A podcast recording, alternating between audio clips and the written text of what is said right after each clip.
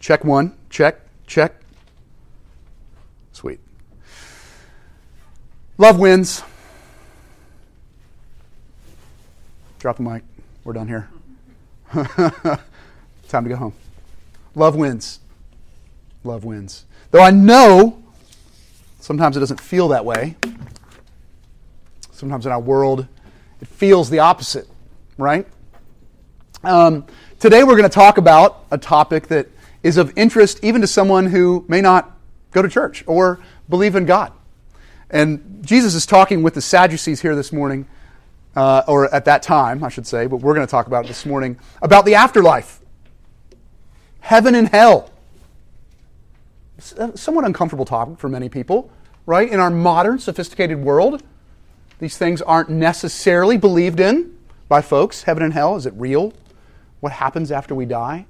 Jesus is going to dive right into that. Last week we talked about Jesus and politics. Now we're talking about Jesus in the afterlife. We're hitting the big topics now. We're hitting the big ones. But really, what Jesus is talking about when he speaks of heaven, when he speaks of the afterlife, it's all about love. It's all about love. Many of us have had an experience of love, right? Maybe you had it even this week. I did. I was at a retreat in Florida, and I was with a bunch of other church planners doing the exact same thing I'm doing. And oh, was it sweet. We're just loving each other. We're just kind of, I mean, admittedly, we whined together a little bit, which was nice. Uh, we complained a little bit, but it was, you know, obviously not about you, of course, but just about myself and just about sometimes the job is difficult, you know. And um, it was just so sweet that I was on the plane from Charlotte to Charlottesville the final leg of my trip, and it was super embarrassing because I just started crying. You ever had this experience where you just you're on an airplane and you can't get away from these people? So you're just sitting there, and I'm like, tears are like dripping down my face. I'm trying to like wipe them away, and I'm like, what are these guys thinking next to me? It's all businessmen flying on a Thursday evening back home, you know, and I'm like,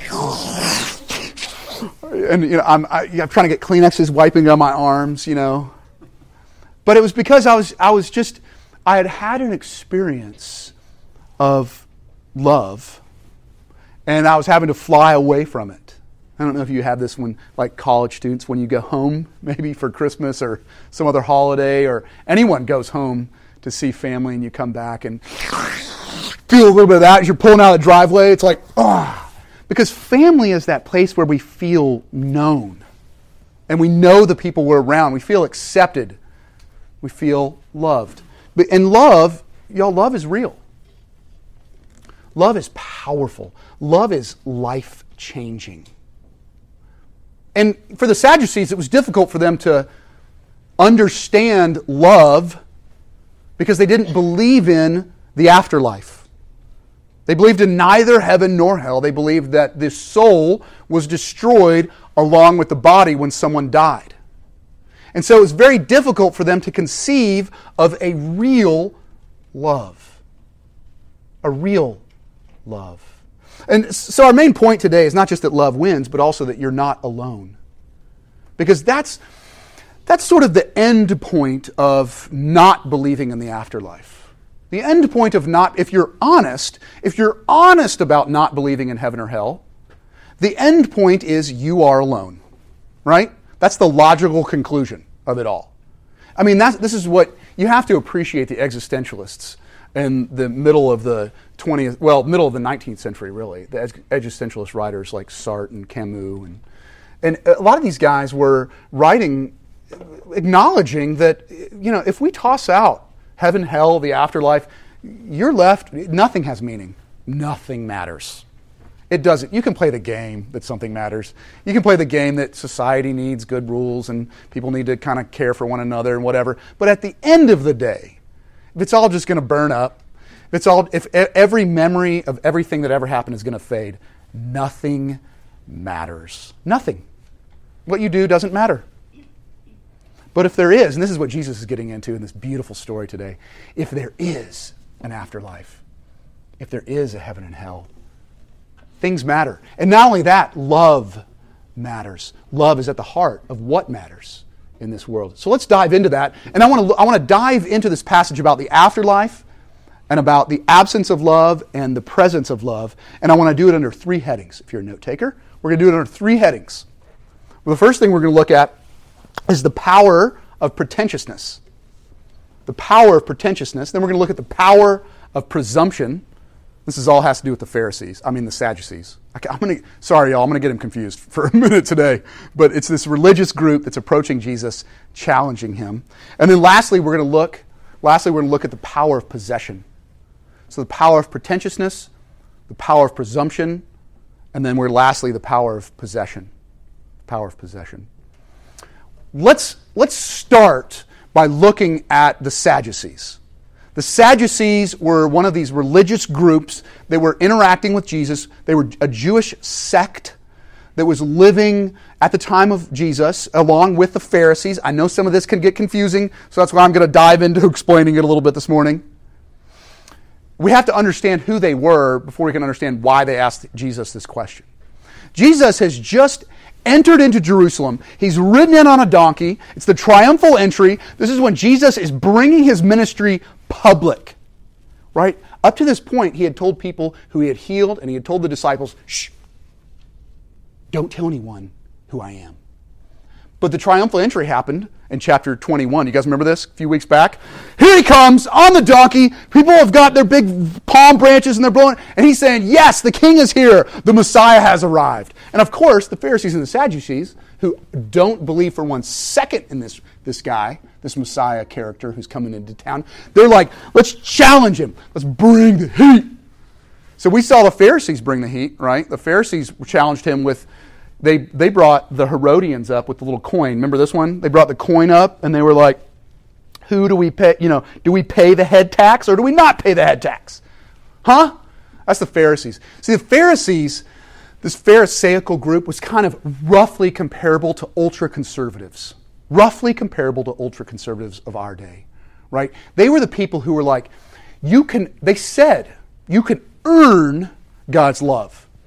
You can do it if you apply yourself, we have got a set of rules, and you, if you work hard enough, if you're clean enough, if you do it right, you can get God's love. We promise. It's going to be five steps.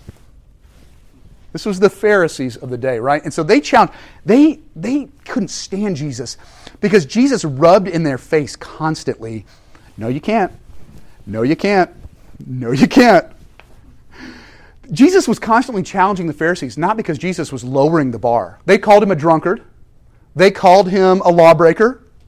But Jesus challenged them not because they felt like he was lowering the bar, but he constantly was pushing the bar higher for them. Right? Remember when we studied the Beatitudes? Remember when we studied the chapters 5 through 7 of Matthew? Jesus pushed the bar higher. And he said, Look, the bar's much higher than you ever imagined. You ain't reaching it. you ain't going there. And they hated it because they built their entire life on reaching the bar of getting God's love. The Sadducees, though, were basically the opposite. The Sadducees and the Pharisees hated each other. The Sadducees were the, they were born into the priesthood, right? The Pharisees earned their way into the priesthood. The Sadducees were born there. They were aristocratic. They were highly educated. They were wealthy. They were born with their wealth. And they were sophisticated people, right? They only believed in the first five books of the Bible, the Pentateuch. And they didn't believe in silly things like supernaturalism. They didn't believe in things like heaven and hell.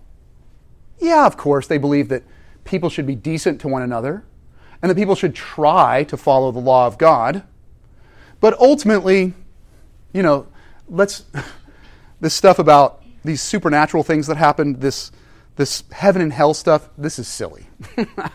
Come on. We've got it figured out, right? We've got it figured out. So they would be roughly comparable, and y'all, this is rough, okay? Roughly comparable to sort of religious liberalism of our day, right? Yeah, morals, good, you know, teaching from the Bible, that's good. We do that. But all this stuff about, y'all, about these supernatural events, Jesus doing miracles. Come on. Who are we kidding? We've got this stuff figured out, right? Science has proven that this stuff never could have happened, right? There's no heaven and hell. Those are just tactics used by the church to make you scared of things. That's who this was. That's who this was approaching Jesus. And their goal and their question, they had this scenario set up where, hey, Jesus, there was this guy, and, you know, they, they appeal to the, what's called the Levirate Law. The Levirate law from the Old Testament, which was very kind because, it, because in that, in that uh, society at the time, that agricultural society, they, the people, um, a woman who was, you know, widowed would, have not, would not be able to support herself, even like today.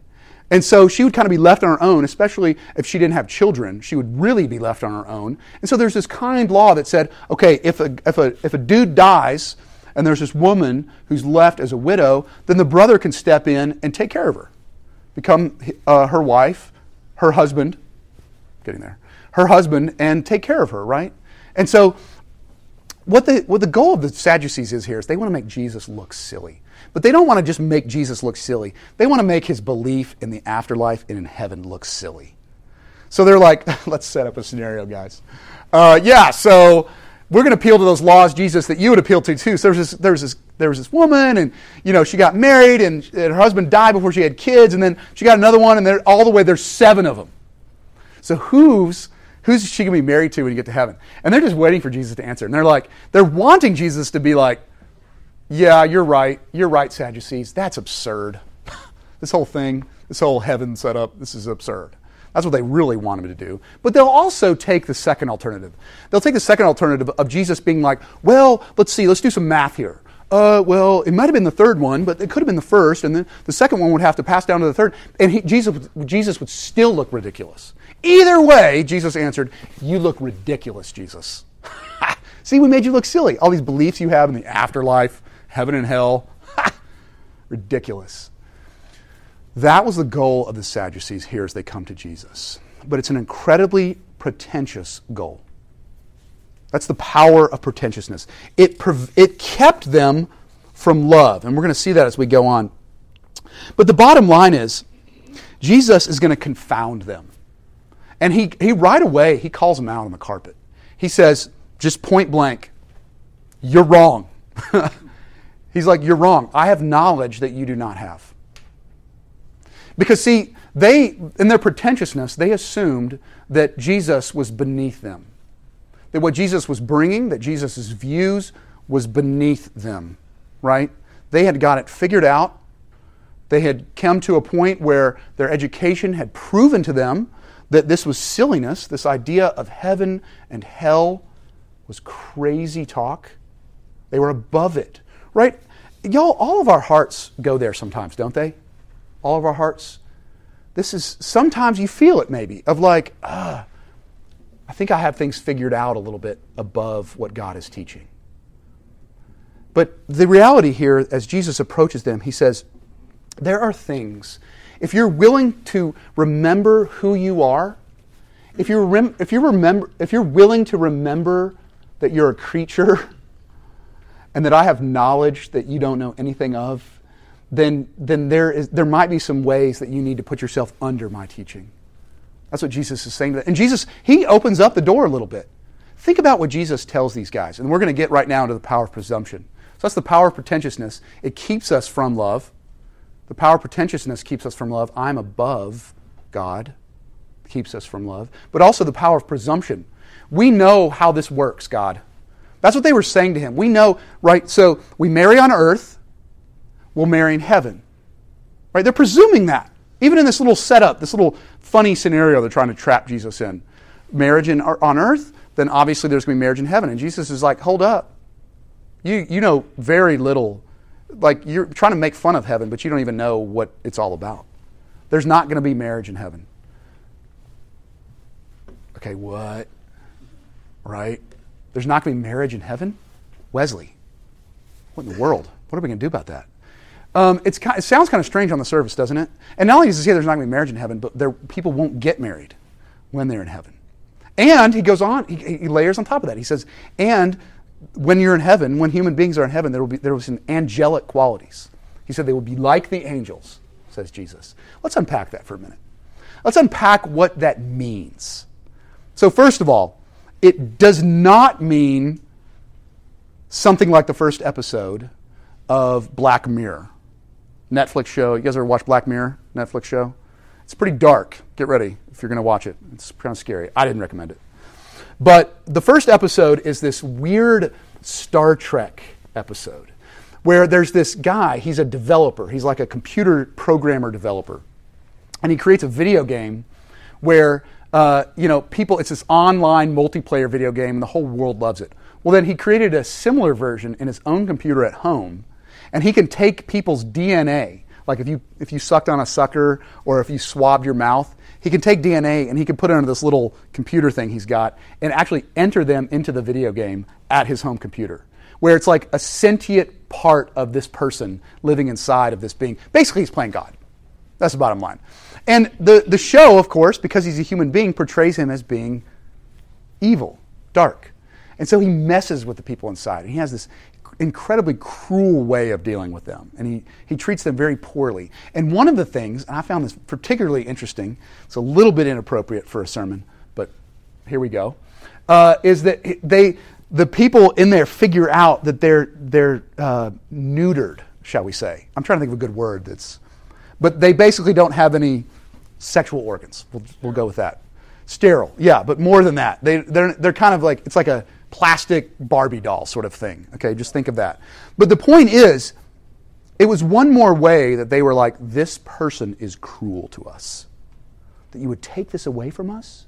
Right? I think, I think on the surface, when Jesus saying this, it's easy to think something along those lines. Is this just cruelty? Are we just going to be like friends in heaven? Like everybody's going to be friends. You know, just come, calm down, y'all. You know, you've got this wonderful, intimate, erotic love here on earth, and then in heaven it's going to be chum chummies. Just like, yeah, oh, hey, hey, friend. N- not possible. Not possible from what we know about God. Not possible from what we know about Jesus and his teaching. The point Jesus is making is it's going to be wildly beyond, beyond anything you can possibly imagine here on this earth. It's, it's, not, there's, it's not that marriage is going to be taken away because it's going to be replaced by some Platonic neutered weirdness. But there's going to be such rapture in heaven, such intimacy with the Lord, such erotic love that it's going to make everything on this earth pale in comparison. Right? And if you're married, uh, how do I say this? Nope, I'm not going to say that. Um, okay, moving on. okay, moving on. Moving on. The point is that it's going to be more wonderful than anything you can imagine or have you ever you've ever had on this earth. That's the kind of love. And Jesus describes this love even a couple chapters back when he talks about the wedding feast, right? We talked about the wedding feast of the Lamb. And so the wedding feast of the Lamb is trying to paint the picture that the intimacy that we have with Jesus is like a bride and a bridegroom. And that's exactly what Paul says also in 1 Corinthians. He says the fact that he says, marriage is given to us as a picture of the wedding feast, the marriage between Jesus and the church.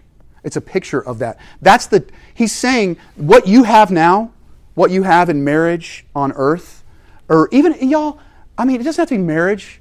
Kids in here, kids in here, it doesn't have to be marriage. Even a close friendship, you get to experience some level of deep intimacy, right?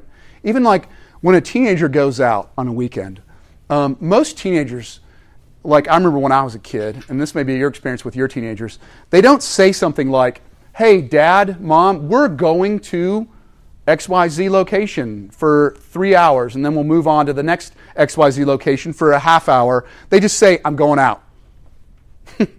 I'm going out with my friends. Because that literally is all that matters.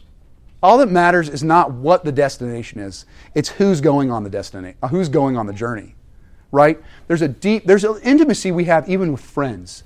That Jesus is saying the intimacy we're going to have with God in heaven is going to surpass anything of that nature. It's going to be an incredible intimacy. Well, how do we know that? Okay, it's fine for me to say that, right? It's fine for me to imply that, that, oh, hey, guess what? It's going to be more awesome. The love in heaven with God and with one another is going to be more awesome than anything you've ever experienced on this earth. How do we know that? Jesus explains it. Jesus explains it to the, to the Sadducees. He says, What you've been missing is not only the power of God, an understanding of the power of God, you're also missing an understanding of the Scriptures. And so he quotes a Scripture for them. And he pulls it from one that they would be extremely familiar with. He doesn't pull it from Isaiah or Daniel or one of the other prophets in the Old Testament because, of course, they didn't use those right? The Sadducee group only used the first five books of the Bible, the Pentateuch. And he pulls a quote from the Pentateuch, Exodus chapter 3, verse 6. And he says, I am, what does he say there? I am the God of, let's look at it. Let's look at let's remind ourselves. Just so we're looking at the scriptures ourselves as we're studying this. Let me pull it back up. If you have it, um, if you have your Bible out, pull up Exodus chapter 3, verse 6.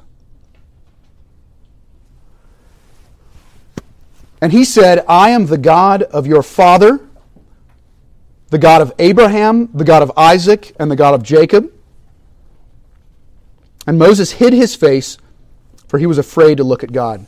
This is a scene from the burning bush, if you've ever heard of that story from the Old Testament. And it's where Jesus is, I mean, where God is describing himself to Moses. And he's saying, I am, in the Greek, ego eimi. I am the God of Jacob. I am the God of Abraham. He's saying in the present tense. So it means basically two things. There's two things that that uh, type of phrase means. The first is he's saying to Moses, they're not dead. I'm the God of the living. That's, that's what it says in our chapter in Matthew 22. I'm the God of living, not the God of the dead. But secondly, and more importantly, God is using possessives with his name. I am the God of Jacob. I am the God of Abraham. Who do you use possessives with on this earth? Right? Do you ever say something along the lines of, like, my lady, my man, my main man? right? You wouldn't dare to use possessives of someone who you weren't in a giving, intimate relationship with, right? You just wouldn't do it.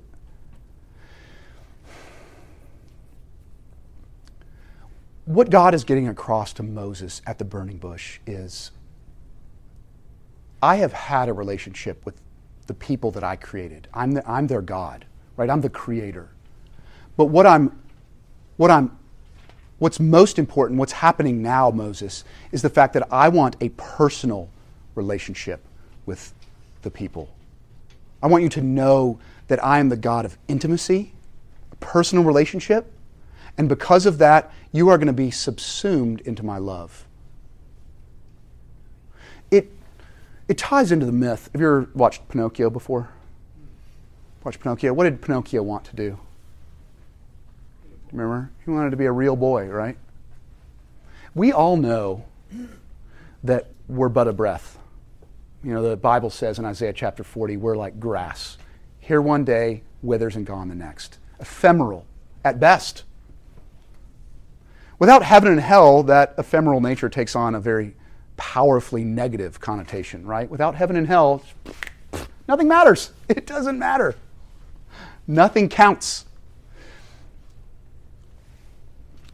The love of God is what makes us fully whole and fully real. And that's what I meant when I started our sermon. I said, Love wins.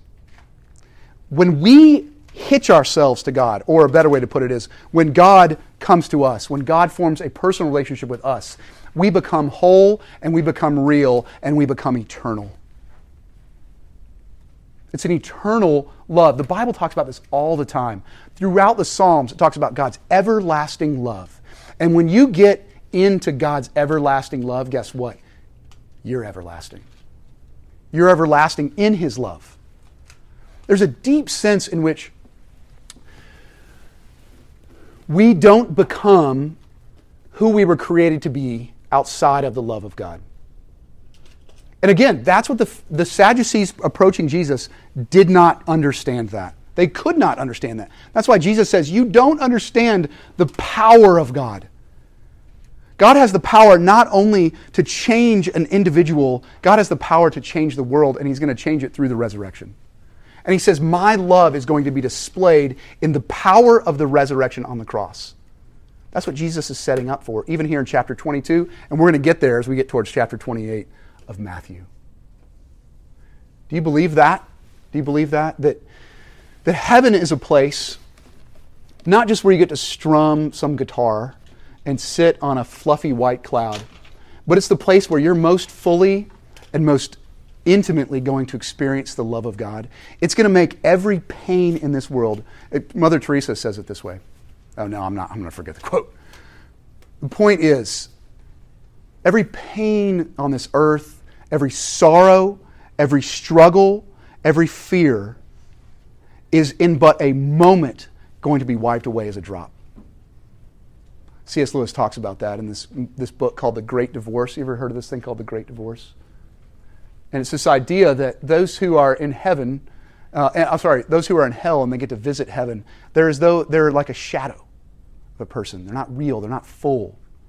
And that's very much what Jesus is getting across here. He's, he's like, Sadducees, you don't know and understand the love of God. That's the bottom line. That's why you think this heaven and hell business is silly, because you don't know it. You've never experienced it. You don't know the true God, the true God, the God who says, I am the God of Nathan. I am the God of Bob. I am the God of Jill. Because I have an intimate, everlasting relationship with them. You know, and lastly, application point. Application point. You know, living the Christian life is sometimes a little more, we, we make it a little more complicated than it really is. Living the Christian life can be something as simple as telling through your words and your actions your neighbor, your coworker, your family member, your friend, whatever it might be, you are not alone. That's what we do as a church, right? We share about Jesus Christ, of course. But what we say every, every second, every moment you spend with another human being, where you're sharing real love with them, love that flows out of you from Christ, you're telling them you are not alone. You're not alone. Ever. Ever alone. Because that is the message of the God of the Bible. You are never alone. My prayer is that as a body, as a church, that we would, we would, for the people all around us that we're interacting with on a regular basis, that our message to them would be, You are not alone. Y'all, Charlottesville can be a very lonely place right? You've got students who are here for a short amount of time. You've got professors. You've got people who are very transient living here. We all need love. We all need this kind of intimacy. We all need to be sharing this kind of intimacy. But we have to remind ourselves as we come to this table that ultimately it originates in God. The love that we have for other people, the love that tells them they're not alone, comes from a God who tells us constantly. And I hope you hear it today I hope you hear it today. You are not alone. You will never be forsaken. And you are intimately connected to love itself. That's what we do when we take the bread, we take the wine. It's a picture of the fact that the love of Jesus Christ is so connected with us that it's actually like it's a part of our body, it's part of our being. Be encouraged. God loves you. Let's pray. Lord, I don't know about I don't know about everyone in here today, some of the folks in here today, Lord, but I I forget your love. Lord, some days it feels like I can't believe in love.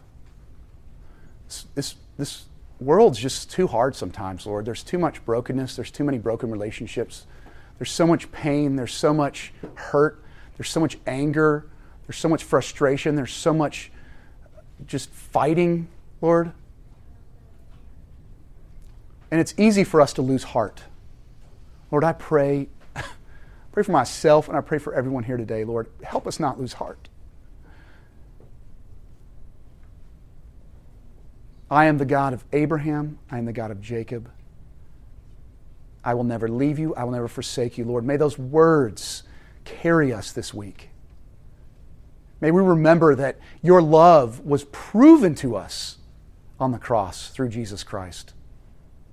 And Lord, I pray for anyone in here who is feeling a sense of losing heart, feeling a sense that maybe life is just one big experience of abandonment. Lord, I pray that you would change that today. Lord, may your, the power of your Spirit, the power of your love through Jesus Christ break through the walls, Lord. that we might know and that we might feel, that we might experience that you love us, Lord, that you're with us, that you'll never forsake us. And Lord, I pray that we would carry that message with us to the people we interact with this week, that we would carry the message I love you and you're not alone because this is who God is. Lord, thanks for this time to open up your word together. Thanks for this time to remember that heaven and hell are real.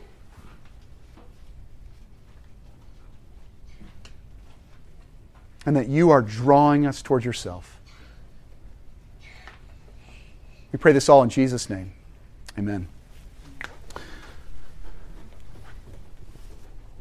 As I just mentioned, oh, whoops, sorry, there's still Oh, plastic on the bread. As I just mentioned, this, this meal is a reminder to us, for us, about God's love. This meal is a reminder of God's love, of His care for us, and of the fact that the death of Jesus and the resurrection of Jesus are real and they have real consequences. On the night he was betrayed, Jesus had his disciples in the upper room and he said, This is my body, which is broken for you. Do this in remembrance of me. And we'll each take a piece of bread off of here and we'll hold it till the end so we can all partake together.